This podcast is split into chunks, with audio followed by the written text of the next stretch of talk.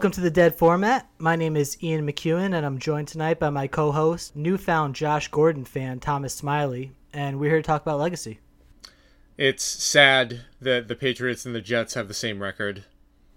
yeah, it was a tough week for football. The Jets lost, the Pats lost, but uh, the bright spot for me was Boston College actually cracked the AP top 25 for the first time in uh, like a decade. So I got that going for me. Yeah, I remember I was a big BC college football fan when I was in middle schoolish, like early 90s, and they were very very very good back then. It's it's good to see local teams competing. Yeah, we had a bit of a drought, but now we have uh, New London, Connecticut's own AJ Dillon doing work for us, so we're looking pretty good. What's your uh, what's your NCAA team? I don't even know. I don't even have one. Football football's mostly pros for me. I didn't grow up in the South, so it's all about the Patriots. Even being from Wisconsin. Well, I lived there for a year. then came to Massachusetts. Not really a huge college football fan.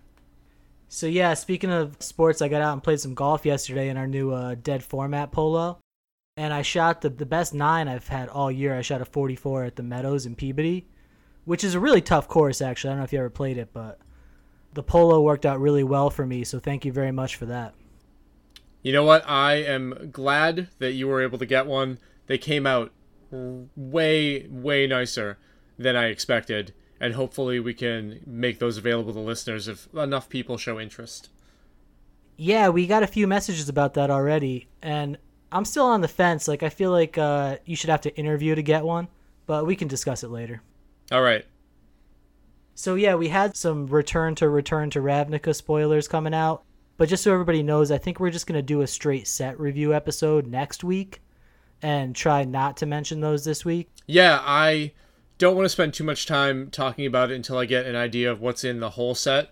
There's some things I'm excited about and some things that I know are probably not going to work, but I want to talk about them anyway just because they potentially could. Yeah, that's a teaser, man. I feel the same exact way. So yeah, so after 10 episodes, our first 10 with no guests at all, we're going to shake it up and have a guest now for the second consecutive week. This guest is someone that we both really admire, honestly, and astute listeners might recall us singing his praises once or twice before. Dr. Rich Shay. Hello. How are you guys doing today? We're doing great now that we get to talk to the legendary Mr. Shay. Dr. Shay. Dr. Rich, I don't even know how how would you like for us to refer to you because if I if I had a doctorate ever I would force everybody to call me doctor. I remember being a best man at the wedding pretty soon after getting my doctorate and they called me up to do my best man speech. The DJ announced Mr. Richard Shay and I said, "No, no. Mr. Richard Shay's my dad. I'm Dr. Richard Shay." But Rich is fine. Rich is fine. Excellent. So we felt Rich would be the perfect guest for this episode because we're a legacy focused cast, but we did want to dip our toes more in, into old school later on in this episode. And obviously, if you know Rich, he's a very valuable reference point for both formats right now.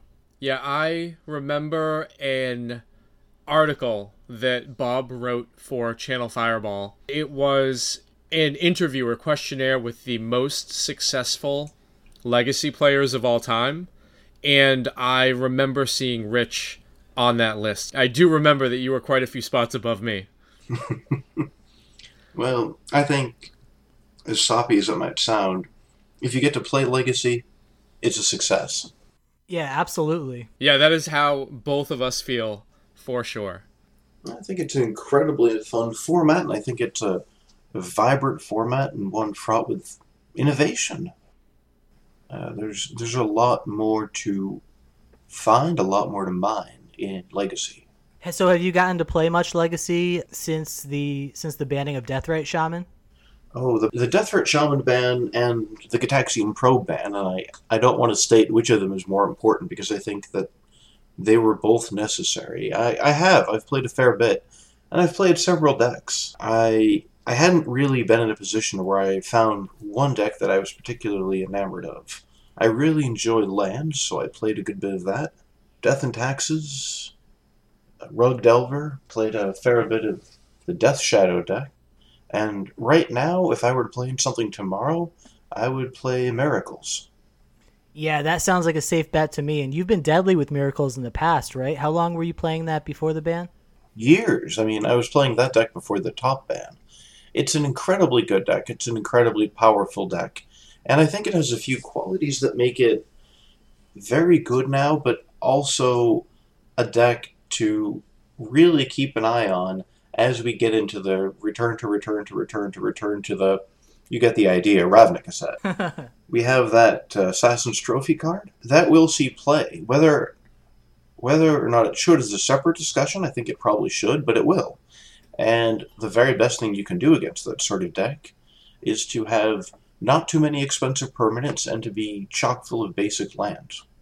Yeah, that card seems like it's really going to help Miracles, if anything, because Absolutely. you're going to see less abrupt decays. That's right. Uh, We'll see a reduction in abrupt decays and an increase in a card that's really at its best when your opponent only has two, three, four lands in his or her deck. And this card, against a deck with 10 basics, it's not going to be all that great. So right before the banning at the uh, Leaving a Legacy 3K at Gaming Etc., I believe you were playing Grixis Control or Pile, I guess, at the time. Uh, is that correct? I think it was Delver. It was Delver. Oh, I'm sorry. Yep, Grixis Delver. Have you run that at all since the ban? No, no, that that whole deck was predicated on essentially the cards they banned. I think it was uncomfortably the best deck in the format, and I think the cards that went had to go to knock it down a little bit. The deck really got away with a lot on account of Deathrite Shaman. It was an accelerant, it was a threat, and it was a way to essentially string together an otherwise overly optimistic mana base.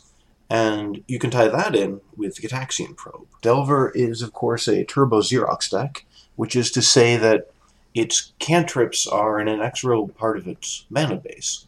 So by using Gitaxian Probe, it not only gained relevant information, it also was able to essentially play fewer cards, which is the ultimate goal of Xerox decks. And it also solved a difficulty that older decks have, like Bug Delver, which had really a challenge to find enough blue cards for Force of Will and enough instants and sorceries to flip Delver.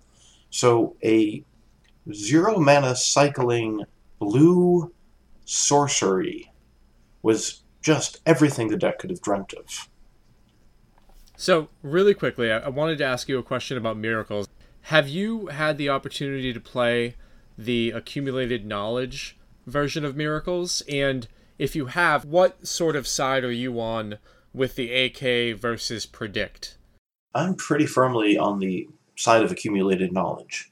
I think Predict is a great card, and it's it's great Rebecca Guay art, no question about it. Unfortunately, it's it's not really a two mana card. It's a it's a card that you will have invested more mana to cast. It's a card that requires setup.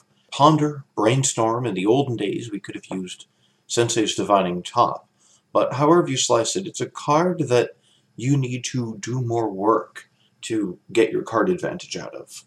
And accumulated knowledge is a lot more flexible.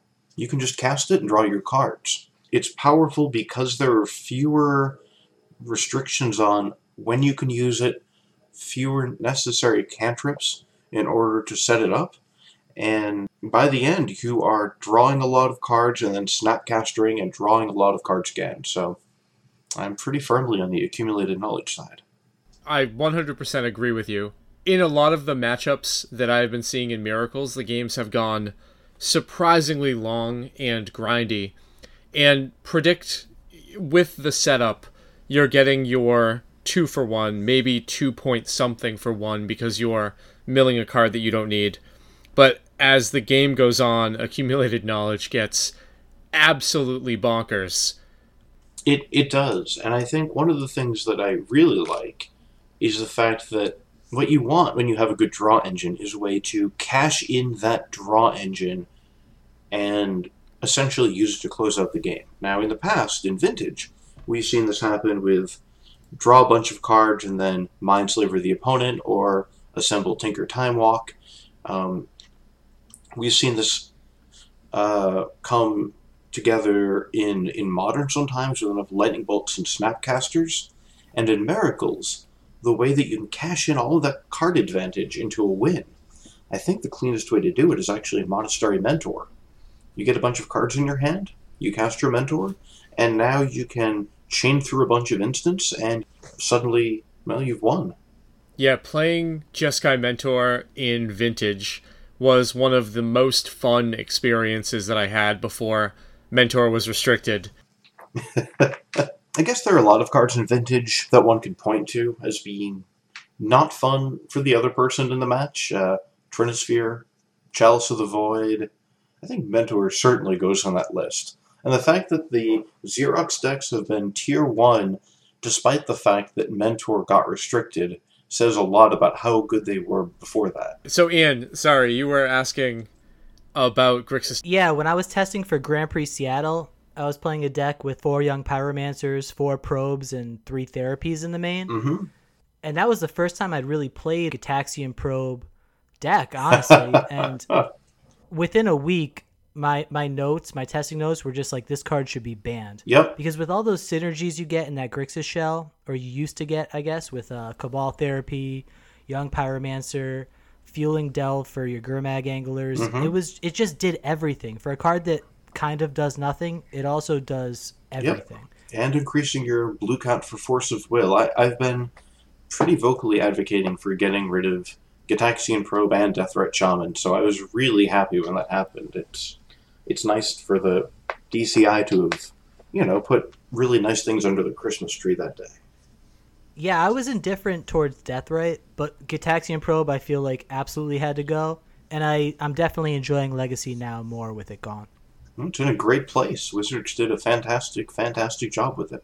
Absolutely. And we should give them credit when they when they deserve it. Absolutely. No doubt at all. So, I think we're also starting to see pretty much only in the Shadow deck, but a card that's very similar. Obviously, it's not blue, and obviously, it doesn't flip Delver, but Street Wraith provides a lot of the same benefits to the Shadow deck that Probe mm-hmm. used to for the Grixis Delver.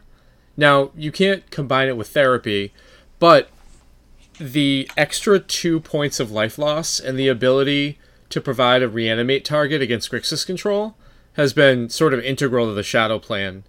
And I know a lot of people have been clamoring about that card in Modern, and it's really interesting to see it break into Legacy.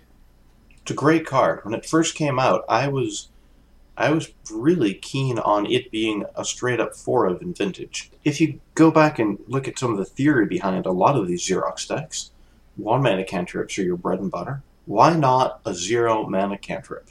Now in practice, in a deck that can't actually leverage it, it has more downside than upside. The two life ends up mattering significantly, and the fact that it isn't a blue card and the fact that you don't see what you're going to draw into at all. It, it creates some negatives, but I think as soon as you get a deck that can leverage that, it becomes a card where you need to make an argument for why you're not playing it. So I, I'm more surprised that it took this long. Yeah, going going off of your statement about the strange mulligan decisions, it's always interesting to talk to people about hands that they mulliganed or decided to keep and didn't get there that were like on the draw, no land, two probe. Mhm. In playing Grixis Delver, or some some hands with Street Wraith with the black blue shadow deck. Yeah, I, I think I, I kept that exact hand in the uh, tournament we were just talking about against Brian Cook in the finals. It didn't work out, but I sat there and I did the odds of what what were my odds to draw a land, and it seemed reasonable, so I kept. I have definitely been in that exact same spot. At the end of the day, we're playing a card game. Uh, we're playing a game with a lot of non-determinism, and so all you can do is look at the odds and do what looks like it should be in your favor. It doesn't always work out, but if it always worked out, we'd be playing chess or checkers or uh, something without a random element. Yeah, so looking at the results from this week from Legacy, we actually we had a challenge as always. We had a deck dump from Moto as always, but there was actually an SCG in Syracuse this weekend that had a classic, and uh, that was won by Blue White Helm. Did you guys see this? No. Yeah, this this Blue White Helm deck, and I believe the person posted that it was their second SCG top eight with uh, the Blue White Helm archetype. Oh, I'm seeing this now. Azorius Helm by Jeffrey White. Yeah, Star City naming conventions. Well, they had just recently gone back to doing that, I guess because of the new block that's being released. But this deck has been floating around for such a long time, right?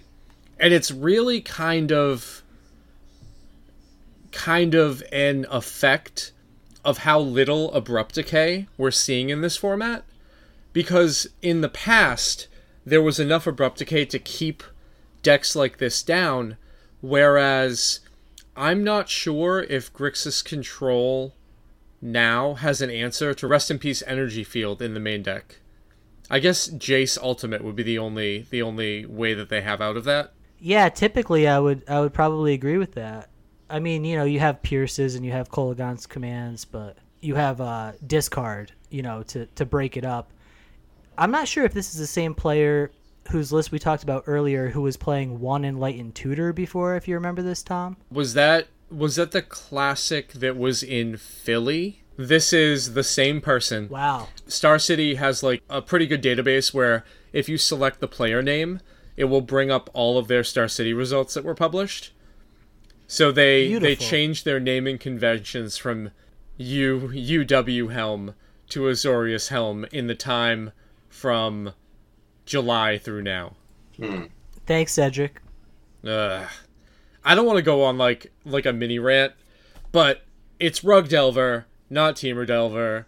I, every time I see that, I get I get disappointed. No, I, I strongly agree with you. I think it's I I think that people adopted the original shard names like Esper because it it happened organically and I think people genuinely liked the world building, liked the flavor. I think Wizards tried to push the the Jeskai and Temur I mean, I I wouldn't deign to use those. I understand some people have lower standards, but to me, it just feels so forced. Yeah, and even the sort of newer players that came in around cons, they still don't even use that. They'll just go with the color combinations. Right, right. I, I, I don't really care what the names of those tribes are. I don't find them too compelling, so I'm not gonna, you know, change my word choices to match that. If I'm building a red, white, and blue deck, it's red, white, and blue. It's not Jess Kai. yeah there's definitely there's definitely power in the names right and I, I don't know what this is called i don't know what discipline of of you know marketing or creative writing this might be but esper naya those names to me they have some sort of personality that is that goes along with the colors Exactly. and when you talk about names like abzan that doesn't feel like junk feels like those three colors to me abzan does not Right, and I'm I, I agree. And like I said, I, I'm fine using Esper, and I, I use um, uh, Grixis. It, it all those were well done worlds, well created, and I think they were they were good and flavorful. And I think they can really capture the essence of that color combination. And I'm not even sure what a Mardu is or is not. I'm just going to go on a little rant for a second. When I got back into playing Magic, the very first thing I did, I was looking up the values of my old cards, and I wound up on Star City and was, you know, they had the versus videos. It was Brian Braun-Duin playing against Chris Van Meter. And uh, at the top, it said Naya Zoo versus Jund. And, uh, you know, I'm coming back to Magic after a 15 year gap. I have no idea what these words mean. So I thought that their names were actually Naya and John were, were the, the players' names. That's awesome. So when Star City names this Azorius Helm instead of Blue White Helm, they're definitely not making this any more approachable. If that's what they're thinking they're doing, it's definitely like putting it behind a barrier, like some sort of gatekeeping. Honestly, Well, I, I think there are very clever marketing people who are trying very hard to control the words you use, and uh, you know, I I think it's always good to be cautious before allowing how you think about things to be realigned by somebody's marketing department. Absolutely, speech is very powerful. It is. We had also uh, from the from the MTGO challenge yesterday. The top eight was pretty much what we'd expect. A couple Grixis control decks, a bigger Eldrazi deck, an aggro loam deck, black red reanimator, death and taxes, a rug delver deck with two mandrills and a true name, which I love. I'll co-sign that all day. And then in second place we had uh, our, our buddy Topher playing Accumulated Knowledge Miracles. So it's great to see him back playing blue cards. Also, Topher, I just spoke to him before the cast. He took second at the uh, the 1K up at the complex this weekend too. He is on a heater. Absolute heater. Top 8 of Grand Prix Providence. Deep run into Richmond. A few top 8s in the challenges and then the um the complex tournament on Saturday. I'm looking at I'm looking at this list now, and it looks like he he did not play the mentors, which gives him some some real space. He has 20 land and two two preordained, so that's actually a, a fair amount of mana. I'm going to count two preordains as a land. Four snapcasters, four AKs, two verdicts, two council's judgments, and two termini.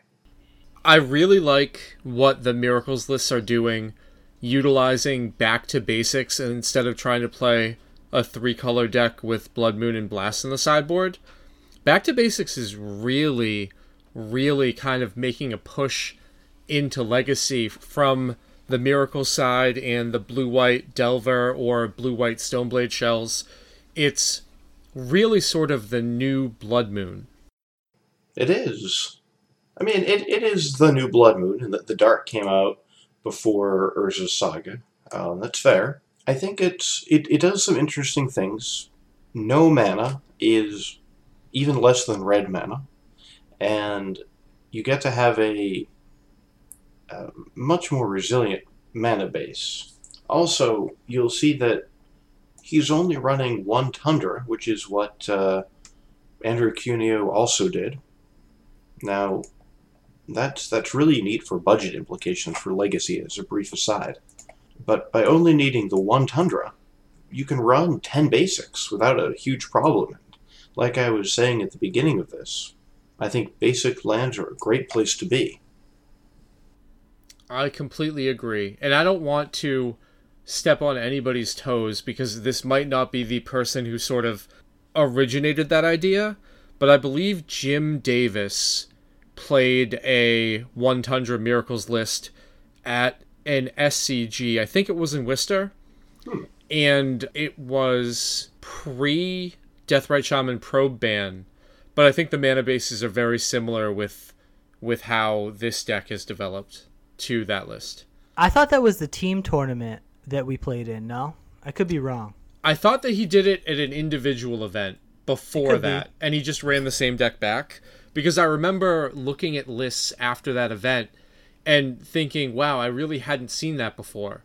Like purposefully playing one Tundra so you can utilize back to basics with a ton of basic lands.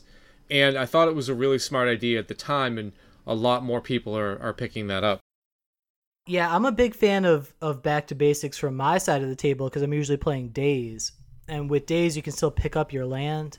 It's still an island, so you pick it up and then you redeploy it as an untapped land. So it's it's a lot more fun than playing against Blood Moon from from the uh, the Noble Hierarch Delver side. Yes, it is. So actually, yeah, was the SCG open in Worcester in March? The mana base was almost identical.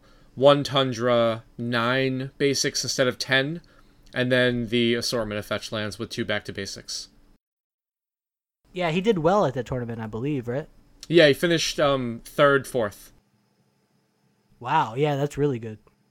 So, one other thing about the challenge that I noticed was leading up to this week, I really thought that we were seeing or going to see a really big resurgence of lands because the format seemed to be sort of shifting away from combo and back onto the fair decks. And in this challenge, there's only one tabernacle, and it's in the aggro loam deck. That's interesting. I guess I'm not entirely surprised. So I I enjoy playing lands. I think it's to me the most fun deck in Legacy to play. But I actually don't think it's well positioned now. And I think that's a function of how good Miracles is. So you think right now Miracles has the edge in that matchup? I do. I think given where both decks are, with those main deck back to basics, I think it's it's favorable for Miracles. And I don't want to take anything to a tournament that's not favored against Miracles. So I think that in order to, um, because even looking at these results from the challenge, the only deck that went 7 0 was Miracles. So I think you can I think you can adjust it. I think that the um, the rug deck featuring engineered explosives, a tropical island, and academy ruins is actually much better against miracles because recurring explosives does a lot of really nice things for you. That's actually probably the build of lands that I would play if I were going to play lands tomorrow. Would would you include something like intuition? I've seen that in Ruglands decks to give you sort of another option to go get Loam or Wasteland or a combo piece. I, I don't think there's room for it, unfortunately. I think it's basically just a straight up red green lands deck, which I guess they call a Gruul lands deck nowadays if we went with their new nomenclature. but, uh, you know, it's more of a wet Gruul featuring uh, just blue for Academy Ruins, no actual blue cards in the deck. Sometimes you see Tolaria West in there too. Well, that's double blue. That's that's a lot of blue. Yeah, shout out to our friend uh, Sean Sean Calvo who had played this Rug Lands deck, and our friend Blake as well, who uh, referred to it as Old Man Lands because I guess it's it's the older version of the deck. It used to be that the deck would use Meloku. Really? Yeah, I remember getting into more than one draw in a tournament against the old timey version of lands. This is before you could dig into the bottom of the ocean and find an ancient god who would come and crash in for 20. You had Meloku who would return lands and make one ones, and uh, it was a, if you'll pardon the term, a glacial way to win. And it actually had a lot of draws because it was all the fun of a slow, grindy deck, but without the instant way of ending the game. You are going to be playing Magic for a very long time each round. I think there's still more work to be done on lands, but like I said, recurring explosives is where I would want to be. But until people really dig into that, I'm not surprised. I'm not going to be surprised that lands is sort of not in the best spot right now. Yeah, w- one thing that I notice looking at all the lists that are doing well is the lack of ways to deal with enchantments, right? And that seems to be, I guess, the role that you're prescribing for engineered explosives is a way for lands to deal with problem permanents. Mm-hmm. It seems like with abrupt decay gone, there's really there's just not a lot of main deck ways to get rid of an enchantment, right? And I think that's one of the reasons why even pre-ban, we saw Bitter Blossom start to gain a lot of popularity in different spots in Legacy because enchantments are the hardest type of permanent to get rid of right now. Yeah, absolutely. That's why I'm jamming a max number of Sylvan libraries in every deck I've been playing. Uh, Search for Azcanta is also great in that role. Bitter Blossom, as you mentioned. I guess it remains to be seen whether this Assassin's Trophy brings people back around to Bug, and then we'll start seeing decays again. Mm-hmm. But for now, uh, I think enchantments, especially two mana, you know, small mana investment enchantments that kind of act as planeswalkers, honestly. Just this like onboard source of card selection, card advantage, uh, inevitability. I think that's just the place to be right now. Yeah, I obviously have no experience playing Enchantress, but I did notice that it put up a 5-0 in like the deck dump that we got from Moto this week. And I was kind of thinking with that, you know, enchantments are really good right now is this a good time to be playing Enchantress? Like maybe this is a high point for it. We talked about Burn a couple weeks ago, this being like a relative high point for the deck. You know, a tier 2 deck spiking to like tier 1.5, let's say. Maybe that's this time for Enchantress too. My advice is to do your best not to look at the Moto deck dump. The way that Wizards, let's go with curate their numbers, means that it's so useless as to be something you're better off not looking at because it becomes misleading. My understanding is that uh, they essentially find a smattering of lists and then present only those lists that are far enough away from each other. So if you think about it like a, a sort of a, a, graph of this many of each archetype went 5-0, wizards are sort of cutting the top off of each of those and presenting you with a flat view of what really should be a three-dimensional space. So I actually think it's misleading enough to look at those that I avoid looking at. I couldn't agree more. We've speculated privately, Tom and I, on their algorithm for generating these deck lists, mostly when we've been left off the 5 0 list, actually. And it does seem like they're trying to maximize the number of decks they can get in there that are, you know, the, the, whatever their max number of different slots is 10, 15, 20. But it does seem to give you like you were saying, like this uh this forced diversity sort of mm-hmm printout of the format. It does not actually give you an accurate measure of what the format looks like, uh, and it doesn't give you a measure of how healthy the format is. It's it's uh, an overly optimistic and I would say not remotely accurate perspective on the format. So it's better to ignore it. I, I wish that Wizards would go back to presenting accurate data, but I think that the data that they present is so muddled that it's worse than useless. And I think that I've definitely noticed that when I've looked at either the Goldfish or MTG Top 8 site, when you see the metagame breakdown, close to a majority of the lists that are published are from the deck dump. And because they're only showing like an n equals one, or because they're only showing one of each type in that weekly dump, it makes the meta seem like it is more open than it actually would be if you only looked at larger tournaments. Exactly. And Thomas, I'm sure you're well aware of how this was a, by definition, very biased sample. My hopefully my students do. that's that's what I'm going for this year. I think I think that could actually this could be a good lesson to teach your students about how data can misrepresent and how technically true facts can be wonderfully misleading if you let them be.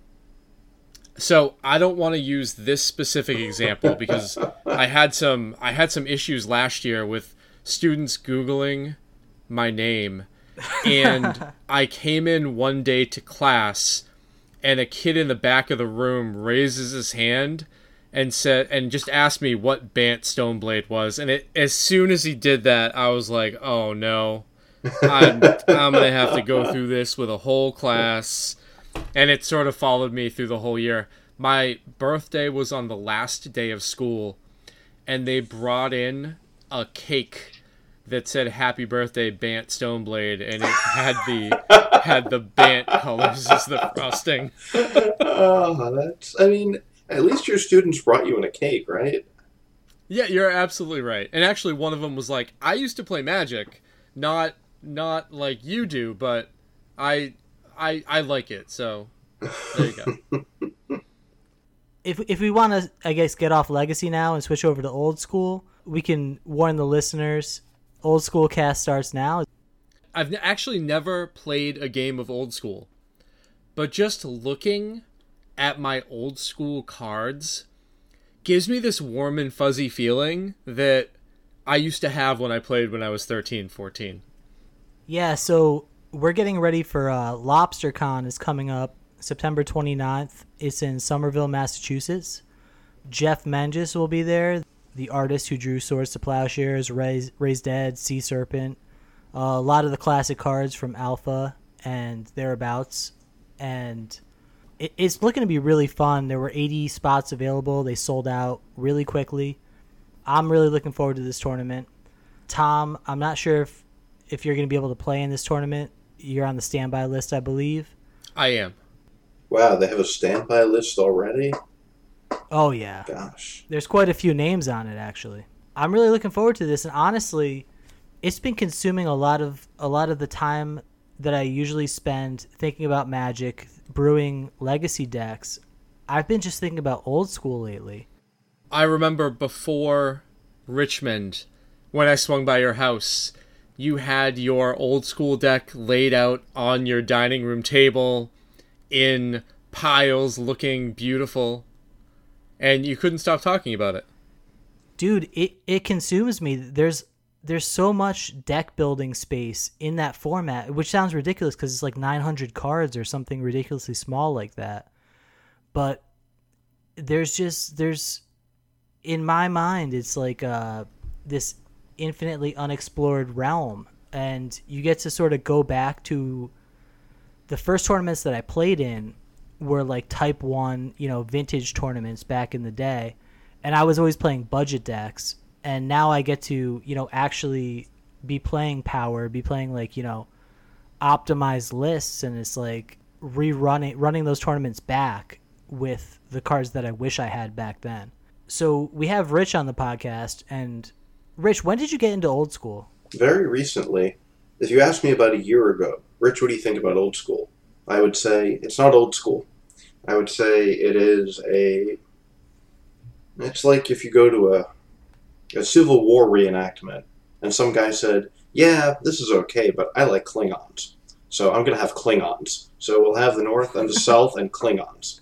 And that's kind of what it's like. And I've sort of had a Saul of Tarsus moment regarding this, where I've I've come to realize that while it's not authentic, it's still really good. My my initial hangups were about authenticity, and if you want something to recreate your childhood experience, assuming that you played Magic in '94, it's not going to do that for you. It's it's similar the way that a Civil War reenactment with Klingons would be kind of similar, but they're also Klingons.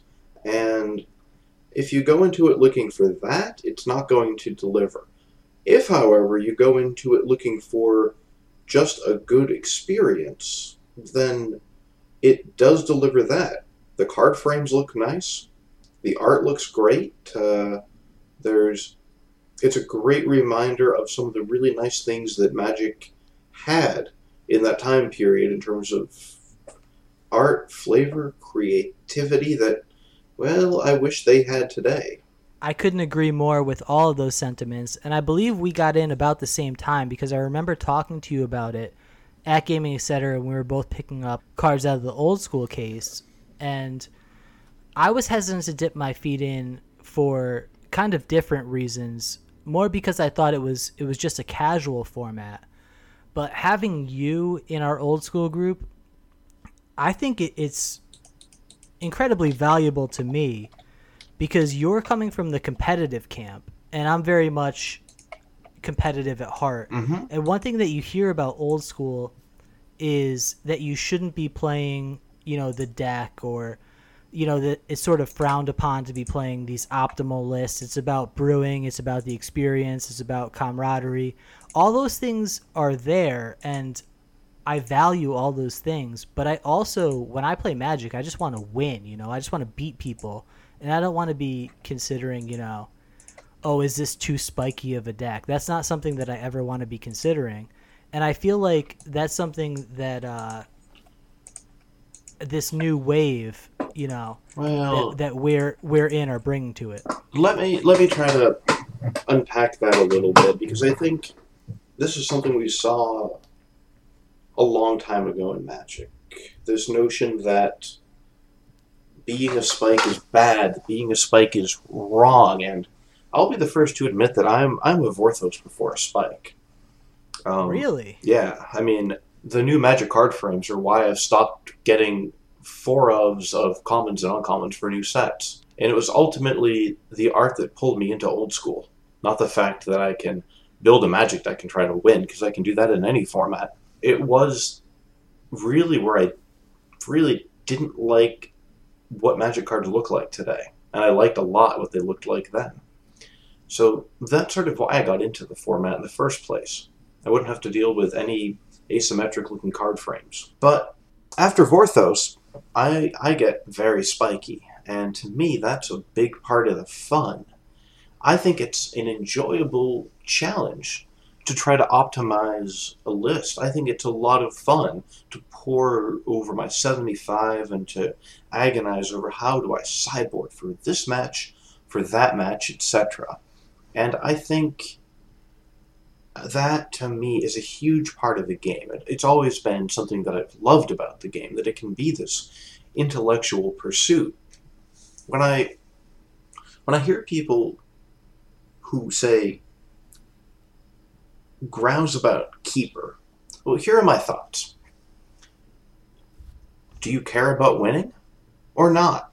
If you care about winning, then don't begrudge someone who's playing the best deck. And if you don't care about winning, why do you care if someone's playing the best deck? I think if people want to impose their own limitations on themselves, that's fine. No one's making you play Keeper. No one's making you play the Atog deck, which is also one of the best decks in the format. But to to put down others for choosing to do a thing that makes it more likely that those people will win the game, well, that doesn't make a bit of sense because it's a game. And disliking people for trying to win the game, I think that's completely inconsistent with any notion of sportsmanship, and especially completely inconsistent with the notion of people being able to enjoy what decks they want. Yeah, I couldn't agree more. And between the three of us, I believe our DCI numbers added together probably would be under a million. We've all been playing since way back in the day we I think we have something like 73, 74, 75 years of combined magic experience. Just three people on a on a cast right now that have played magic for for about 75 years is is just crazy to me. It is. And I totally agree with what you were saying about the card frames, Rich. I didn't think that this meant very much to me until I started playing old school because you know the cards are just a means to an end. I'm playing this game to win. Ultimately, is is why I enjoy mm-hmm. it, and I respect that. Yeah, and to you know also, I guess sort of the the deck building and metagaming is the part that I really focus on, mm-hmm. and just playing old school there's a lot i guess maybe the limits on the format because you don't have sort of like a brainstorm ponder shell that you can sort of stuff maybe 8 to 10 unique cards into. And yeah it's a different deck but it's it's basically still the same shell in old school there's there's the power that you are generally playing in any of the top tier decks a lot of the decks just feel a lot different like uh for example like the living plane deck that we saw won the players ball in chicago mm-hmm or the A- the ATOG deck that you mentioned earlier. Mm-hmm. You know, they they play out extremely differently. They're just very different decks, and I'm really enjoying my time in this space right now. It's it's a really good it's a really good time for Magic. I, I loved where the game was back then.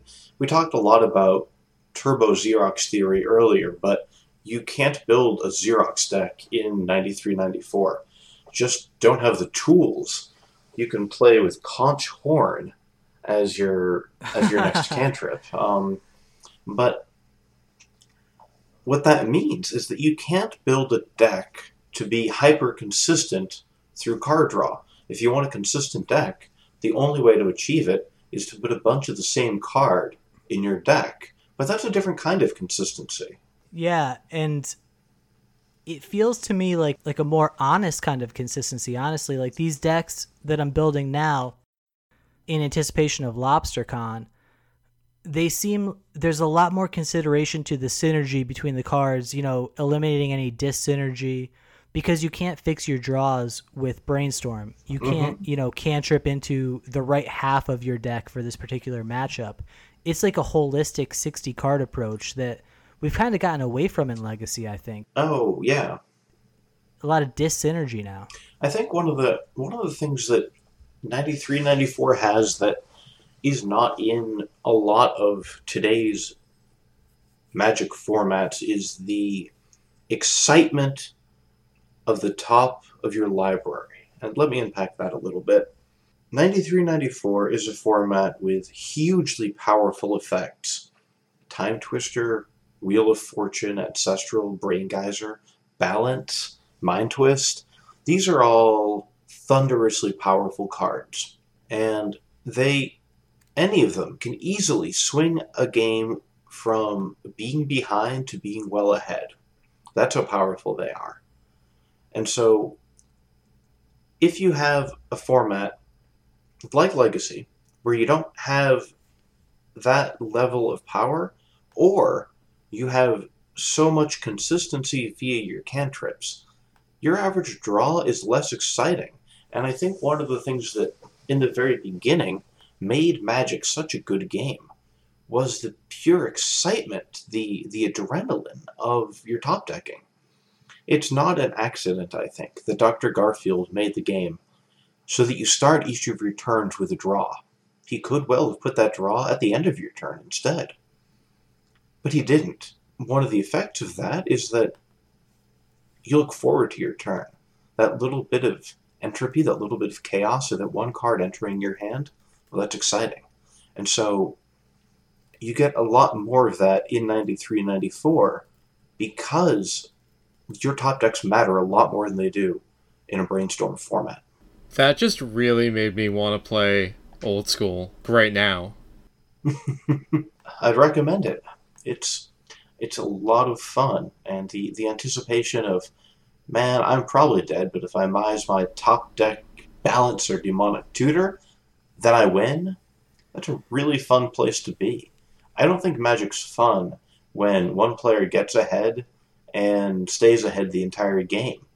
You know, if one person's winning and he stays winning the whole time, that's not a good game. Even the people that write up WWF matches know that, right? I mean, Hulk Hogan never started by winning. He would be behind and then he would fight his way back. Why? That's a more compelling story. Just imagine if you were going to the movie and you saw, I don't know, the movie that they made about one player getting out a mongoose and then wasting his opponent's lands and then stifling his fetches and then winning. Well, you're going to want your money back, right? That's not a good story. That's not compelling. That's boring. The story that you want to watch is where the hero's behind and he's able to fight back from that. Like much more compelling story craft. And I think 93 94 gives you those more compelling stories in a way that other formats just don't. Straight from the hero's journey, 93 94 is a better format. Exactly. So I played this Saturday. We got together. It was a bunch of us. Ryan Lesko, Tim McNath, Kramer Lawson. It was great. We got together at Rapscallions and played some games. And honestly, in those Bant colors, I just can't beat the Atog deck, especially post board when they have access to glooms. I- I'm really struggling with that matchup. Well, I think one of the things you'll find is that in the 93 94 format, everyone knows that the ATOG deck is by far the best deck, and it's really only a gentleman's agreement to play more diverse decks that sort of keeps the format thriving. So I know like ATOG is, is your it, it's your guy and everything, but I kind of feel like you're not joking right now. Like I, I think that the ATOG deck may actually just be the best deck. Well, I I'm I'm only half joking. I think the ATOG deck is certainly tier one, and it might be it might be the best deck. Legitimately, kidding aside, it's an extremely powerful deck. One of the things it does, if you think about it, you have all of these artifacts that don't really do much later in the game, right? A Black Vice is great early, but eh, eventually it's not going to do so much. Ankh of Mishra, eh, at some point you're going to draw it and it's going to be dead. Your Moxes kind of lose their luster after a while. And that's where the ATOG comes in. The ATOG is more than happy to convert whatever you like into two damage. And given that you spent the rest of your entire deck trying to throw damage at your opponent, uh, the ATOG's probably going to be able to sweep up after that. And it's not just that, right? You have Wheel of Fortune and you have Time Twister to turn your vices back on. Like I feel like that is perhaps the most synergistic deck in the format. Like every piece, th- there's no dyssynergy. I feel between the the moving parts of the deck. Yeah, I, I agree. The, uh, the the entire thing is put to good use, and you know, it's it's good enough that you have variation in it. I've seen people play with Freaks. I've seen I've seen people play with Mishra's workshops. I know uh, Will McGran has done a lot of really exciting things with uh, splashing other colors in the deck, and I, I think it all comes together really nicely for a terrifyingly fast kill. Yeah, it's brutal. I mean, even Copper Tablet, it, it looks like, you know, the the least effective card. It's a card that I really never saw get much burn before this deck. And when you're in like a late game situation, because like Serra Angels don't have lifelink, you know, there's so few ways to really gain life in this format. Mm-hmm. When they're top decking, it's like, man, I hope they don't draw lightning bolt, chain lightning, uh, you know, a draw seven effect, Mm-hmm. copper tablet. Pretty much every card in their deck can is a means to an end, which is you know just reducing your life down to zero. It just feels like the most efficient deck in the format right now. This gets back to what I said earlier about consistency. I think because you don't have the cantrips to build a proper turbo Xerox stack, what you do have is consistency being derived only from having a bunch of copies of the same card.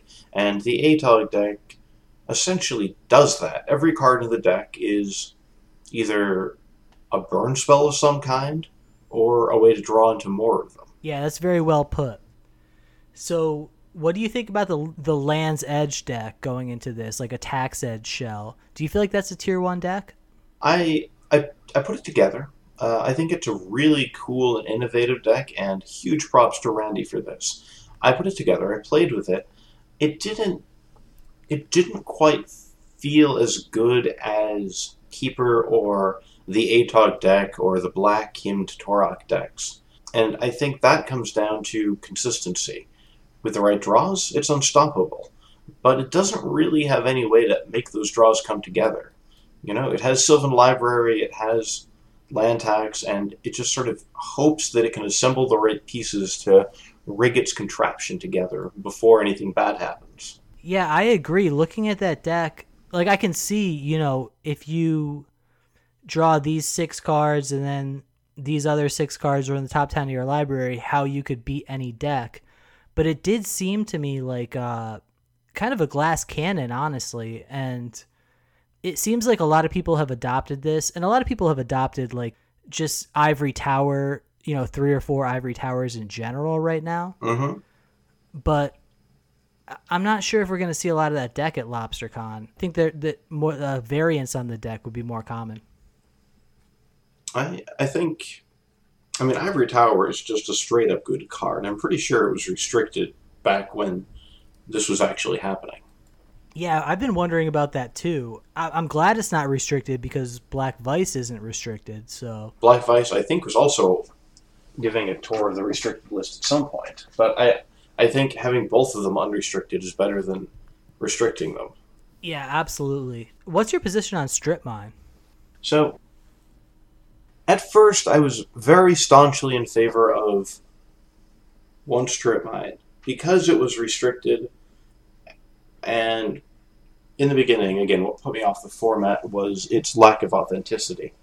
So, then I, I read that article by Brian Weissman about how why he believes in four strip mine, and I actually found that pretty compelling. I think the argument to do that is Library of Alexandria is just a mess. It's such a horribly broken card that it would be way too much against the format to ban it. I mean, this is a format where you can play Chaos Orb and Shahrazad, but it's also the best card in the format, and it's it's crushing when there's no answer to it.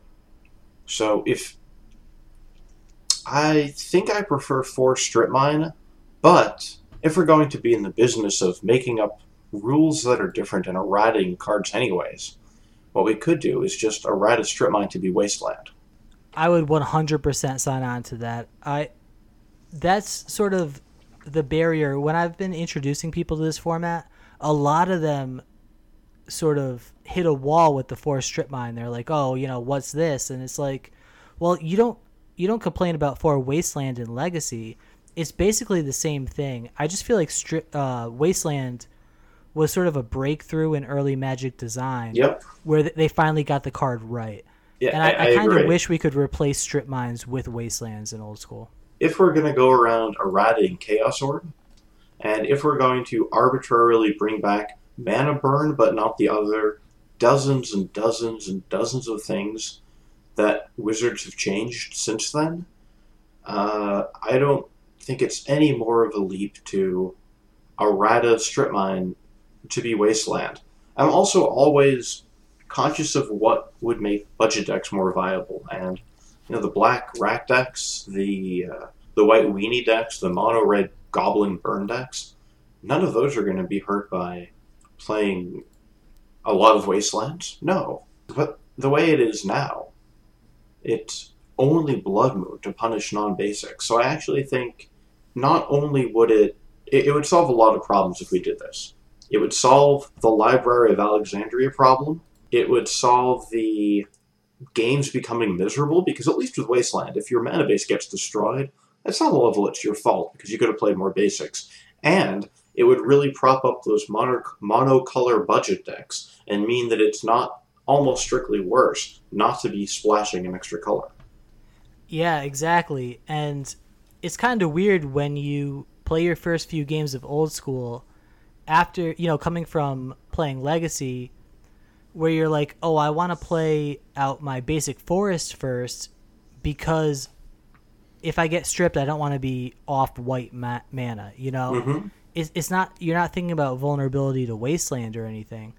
And that's something that I sort of ran into, uh, making a few mistakes when I first started playing. Is you kind of want to keep your quote unquote best lands in hand early in the game, Right. so as not to open them up to strip mine.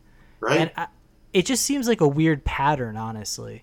well, it, it is, but Strip Mine's a weird card.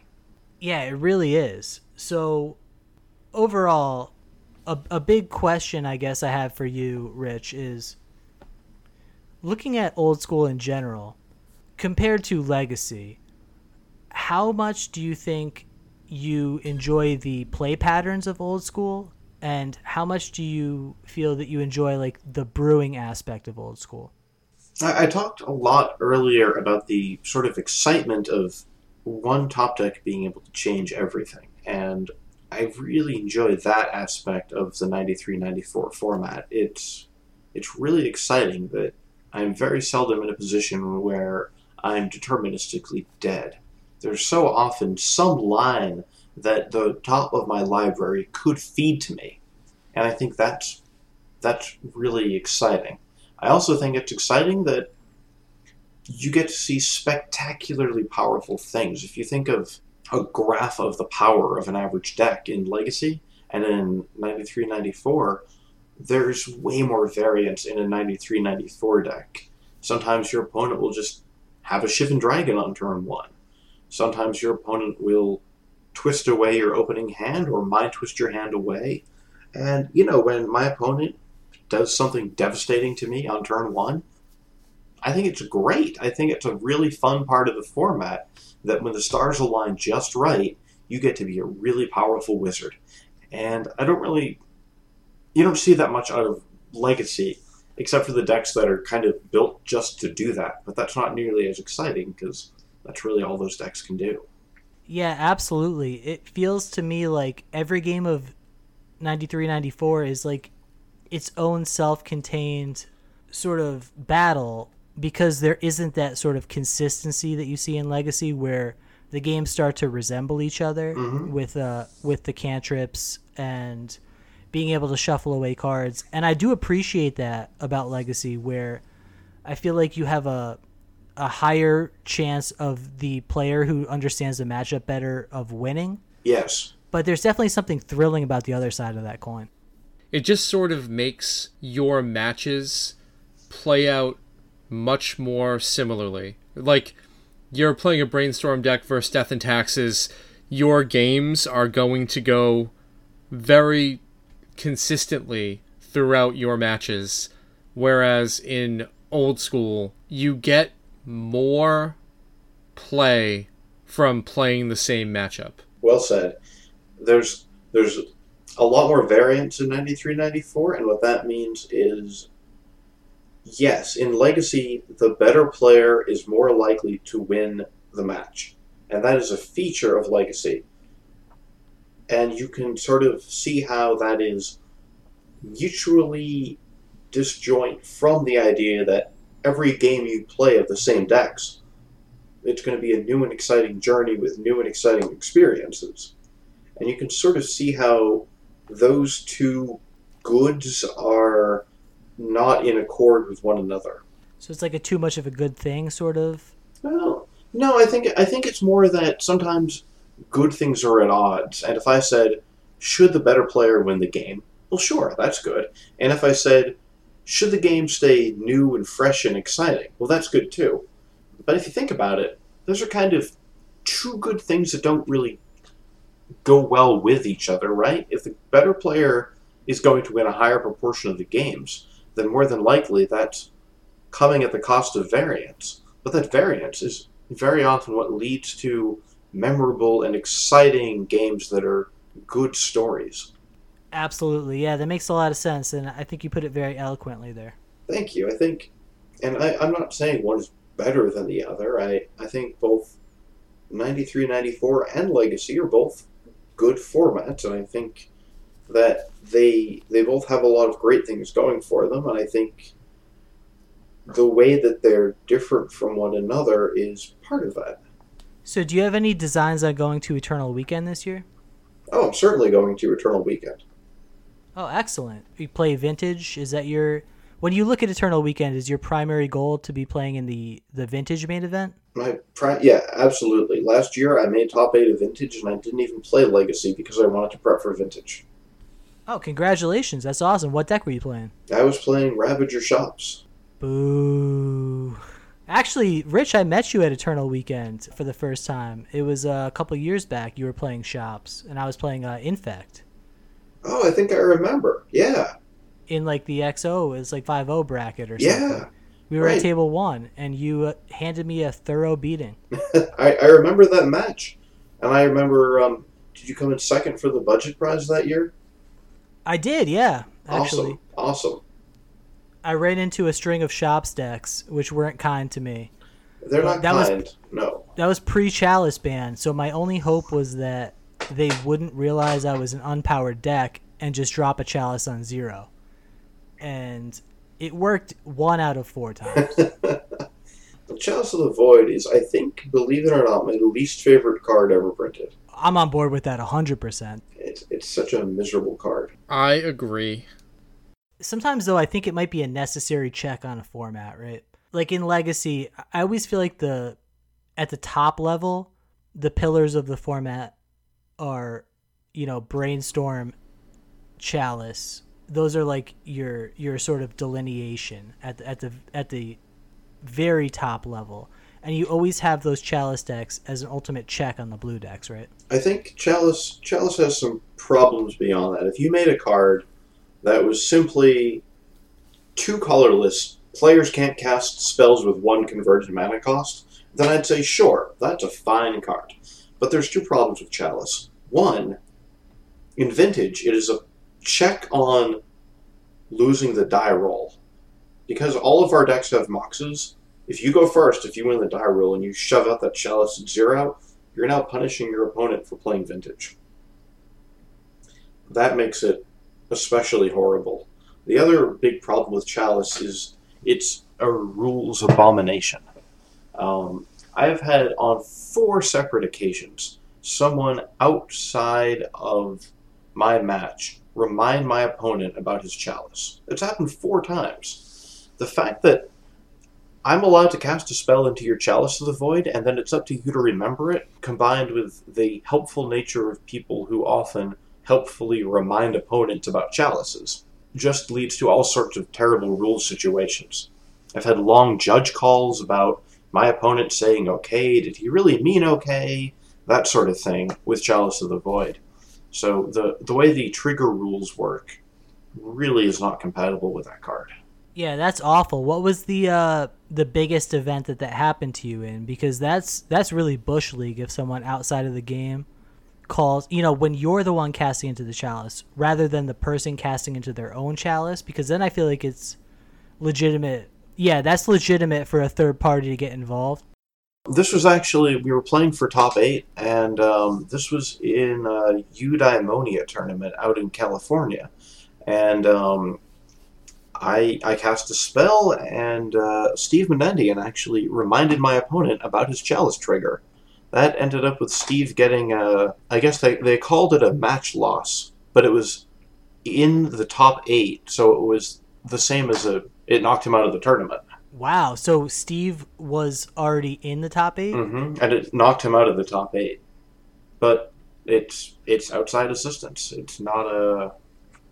And I I'm sure he didn't mean anything by it. I'm I'm sure that he didn't, you know, think to do anything negative. It's just, it's I I blame the card Chalice of the Void because of the really strange way that it works. Yeah, it works. It works beautifully online, where I will completely forget about it and go ahead and cast my spells into it. Mm-hmm. yep. But in real life, no, it's it. So I think they solved this with Sanctum Prelate. There's no zero mana mode to shut off someone's turn, and there's no there's no casting a spell into it and then hoping your opponent forgets. Plus, it still sort of allows your opponent to play magic because you can cast creature spells. So it's not like they're fully locked out of one mana cost of things to do. You know, it's much like we were discussing earlier with Strip Mine into Wasteland. It's a card that Wizards messed up and then made a better version of it in the future. Absolutely. So, Rich, while we have you here, I'm just curious, what are your thoughts on misstep? Uh, are you pro misstep restriction? I I am very strongly in favor of misstep restriction. Yes. I'm surprised that Wizards haven't learned their lessons yet about free Phyrexian spells. Misstep is just another component that pushes this race to the bottom in blue decks where eking out little mana advantages is how you win a blue Xerox mirror. It also does some work in a roundabout way to make workshops a more powerful deck because all the Xerox decks are running three or four copies of a card that has almost no words on it against workshops. Yeah, I couldn't agree more. I'm glad to hear that you're on you're on uh, our team here. It it really felt like you're playing this card. You're pre-boarded basically. If you're playing three or four missteps main, you're pre-boarded for blue matchups, and you're just super vulnerable to the shops matchups. Mm-hmm. And I felt like the blue versus shops matchups were the least fun games of vintage that I played.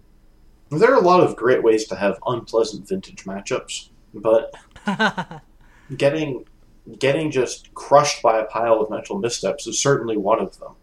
Paying a mana for your spell might not seem like a lot, but think about think about how important it is that Force of Will costs zero instead of one. That one mana makes a big difference.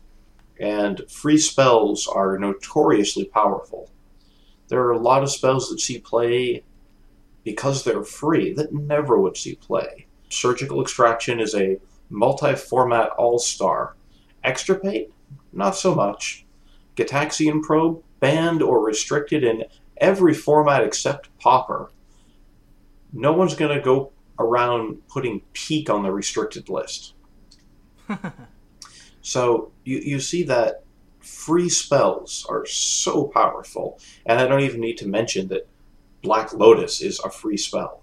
Yeah, that's pretty convincing. So, to be fair, I think that of all those cards that you mentioned, Surgical Extraction is actually one that the Phyrexian mana cost of it being zero is super important. I can't imagine where Legacy would be other than having Griselbrand be banned if Surgical Extraction wasn't in Legacy sideboards as an answer to Black Red. It, it may well be. I mean, there, there's Faerie Macabre, which does something not entirely dissimilar. And there's Ravenous Trap, and this goes all the way back to Tormod's Crypt. Wizards has long realized that you need answers to things or things will get out of hand. And the graveyard is such a powerful resource that you want to have zero mana answers to it. Whereas the stack might not be the best place for zero mana answers. Can can we just take a take a detour a little bit and talk about how terrible Flusterstorm is to play with on Magic Online? As soon as you said the stack and we had like the little vintage conversation, just that spell online is a nightmare. It is. I agree. Your opponent flusterstorms your spell, and now there are 38 copies of Flusterstorm. And um, I don't know if you guys have watched any of my streams, but my least favorite thing about MODO, and there's a long list, but my least favorite thing is how it keeps popping up the graveyard, even though the spell that you countered, it got, it got countered. It goes to the graveyard. It's not even the same object anymore because it changed zones, but it keeps popping up that spell because there are still copies of Flusterstorm that target it. And you get a whole bunch of copies of Flusterstorm on the stack, and God forbid your opponent casts Flusterstorm too. And I, have certainly been in situations where I've had a third Flusterstorm, and now no one knows what's happening, and you know, you just sit there wishing that the mid 90s had produced better software so you wouldn't have to be dealing with this. It's it, everything about Flusterstorm is like a what's wrong with Moto Elemental. The fact that Storm capriciously arises or not, the, the storm count is fickle. It sometimes will show up and other times doesn't deign Dude, to and what, has better things yeah, to do. Yeah, what's up with that? Why does it not show up sometimes? Um, I would say that making things happen under certain conditions is a hard computer problem, but people won't know that I'm joking, so I won't. it's MODO. Why, why does anything happen on MODO the way it does? I it's it's so weird, man. I can't figure out any rhyme or reason for that. Like I'll be in I'll be in a matchup against an ant deck and I know the storm count is either five or six, and I'm like, this thing is showing up all the time saying three. Why is it not here right now? Right. Why is this storm count? It's very strange. It it is. I I have friends who played a lot back in the day. and If MODO were better quality, I'd be able to recommend it to them, but I can't because they're my friends. So, what else? Is there anything that we didn't talk about that we want to talk about? For 93 94, I, I guess I'll just add one of the things I love about that format is I see people using it as an outlet for creativity in a way that I just don't see in other formats. One of the things that I I really like about it is that people are sort of creating a narrative for themselves with this format. They are they're using their decks to express themselves, and I I just don't think that that's something that I see in other formats. One of the things that I, I read that Jesper Myrfors wrote on the Facebook is that early on, it was about giving players the idea of being able to sort of think of their own stories, that the, the people playing the game were able to picture themselves in the stories. So they weren't just watching Jace or Chandra gallivanting about casting generic Kaladesh burn spell number seven. They were the people casting the spells, and and so I think part of that, that early flavor, is why people get so wrapped up in not even necessarily the optimal decks in 93 94, but the decks that resonate with them because I think people find the the ability to uh, sort of write their own stories is much more powerful in that format because of the flavor of the cards. I think that was beautifully put. And yeah, we see players like uh, I don't know if you've met Kramer or our friend uh, Nick Scarchilli. These players who are sort of lapsed Magic players who have like 20 year gaps who are coming back to the game, and they look at Standard and they see this thing sort of because it's a money pit and sort of because it's this homogenized net decking sort of world. Mm-hmm. They don't want to go there and they end up with us at the bars playing 93 94 and it still has that sort of quote unquote magic the format you know it still right. has this undiscovered paradise of you know playing a bad card and and not not a bad card but you know playing playing your pet card and having it work out for you you know being someone with a with a nightmare or force of nature or whatever that still works some some percentage of the time Yeah. it's a beautiful thing man i, feel like re-enervated with the game after playing this format for a few months And you never know when your pet card is going to turn out to be the best card in the format. that's what's so beautiful about it is, is if you work hard enough if you you know find the right the right combination of cards you Mhm. can you can definitely show up and it's really cool how they do things like uh you know creative prizes Yeah. uh, you know love it. the the the top sometimes the best prize in a tournament will be for the the top brew of the tournament uh, I, I just think that's so cool man I, i'm i'm really enamored with it right now Oh yeah, I've I've been having so much fun with it lately. It's it's been great. It's been a lot of fun. have you div have you uh dove into pre-modern at all No, I, I don't have brain space for another format. yeah, I haven't I haven't either, but I feel like maybe that's the next frontier because I feel like I feel like there are some think that- limitations. Like with old school, there's really no reason to play a two color deck, right? Because you have strip mine punishing all lands. So Yep. there's there's really no incentive to playing basics and you have City of Brass in there as your your sort of tri dual land. So if you're if you were to play a two color deck, Mhm. you're gonna need multiple cities to start with, and you don't have like a second dual land, like an Ice Age Pain land or something, Right. to fill that gap. So you kind of are incentivized. Once you're playing two colors, you're kind of playing three colors. So I do feel like there's a gap in the format there. Yeah, I agree. I mean, it's incredible what you can do with a limited card pool, but you're right. If you're playing two colors, the the marginal cost of playing a third color, if you have the cards to do so, is very low. Exactly.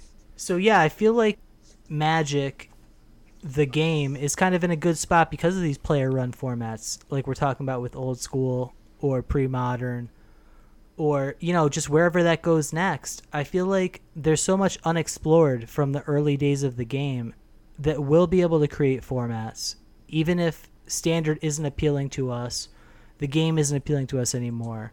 We'll still find a way. I, I don't know if that means Magic's in a good spot, but it means that Magic should still be what you need it to be. Well put. Did you hear the rumblings about the signature spellbook coming out with the old card frames? I, I've I've heard bits and pieces about it. I, I don't want to speculate because too many things could go terribly wrong. They could make it all foil, in which case I have no interest. Because even I won't use old card frames if it means condescending to use foils. And I they they might ruin it by changing it in some way that makes it not symmetrical.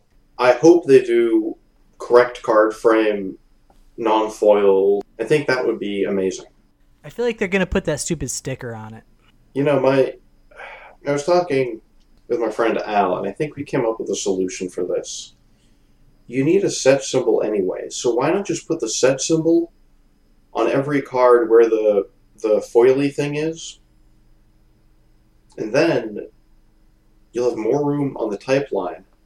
And every card will at least have the same frame instead of having a different frame for rares and mythics to accommodate the set symbol. Or the foil planeswalkery emblem, whatever it's called. That's one of the best ideas I've heard. Or alternatively, just put the the hologram in that space where the set symbol is right now. Either or. I I hadn't actually thought about that, but I I really think that's a good idea. Mm-hmm. It's it's redundant, I think, to have both. Yeah, very nice. Yeah, you're right. Because with the rare cards, I, I'm totally on board with this. We broke the format. We got to send an email to Gavin right now. so is that a wrap, guys? I think I'm good. Did you have anything you wanted to plug, Rich? Is there an upcoming season of uh, Vintage Super League coming up? Not yet, not yet. I you know I I hope that'll be in the not too distant future, but until then, nothing. Where can listeners find you if they're looking for you? Well, I I'm on uh, Twitter, and you can find me at Atog Lord on Twitter, and I stream at on Twitch at Rich Shay. So you can follow me on Twitter. I basically only Twitter about magic related stuff. I'd encourage you to if if you haven't played a lot of these old formats and you think you might be interested in them, or if you're a legacy player and you want to check out some vintage, I'd strongly encourage you to tune into my stream for vintage. And if you um, go on YouTube, you can find archives of my prior streams.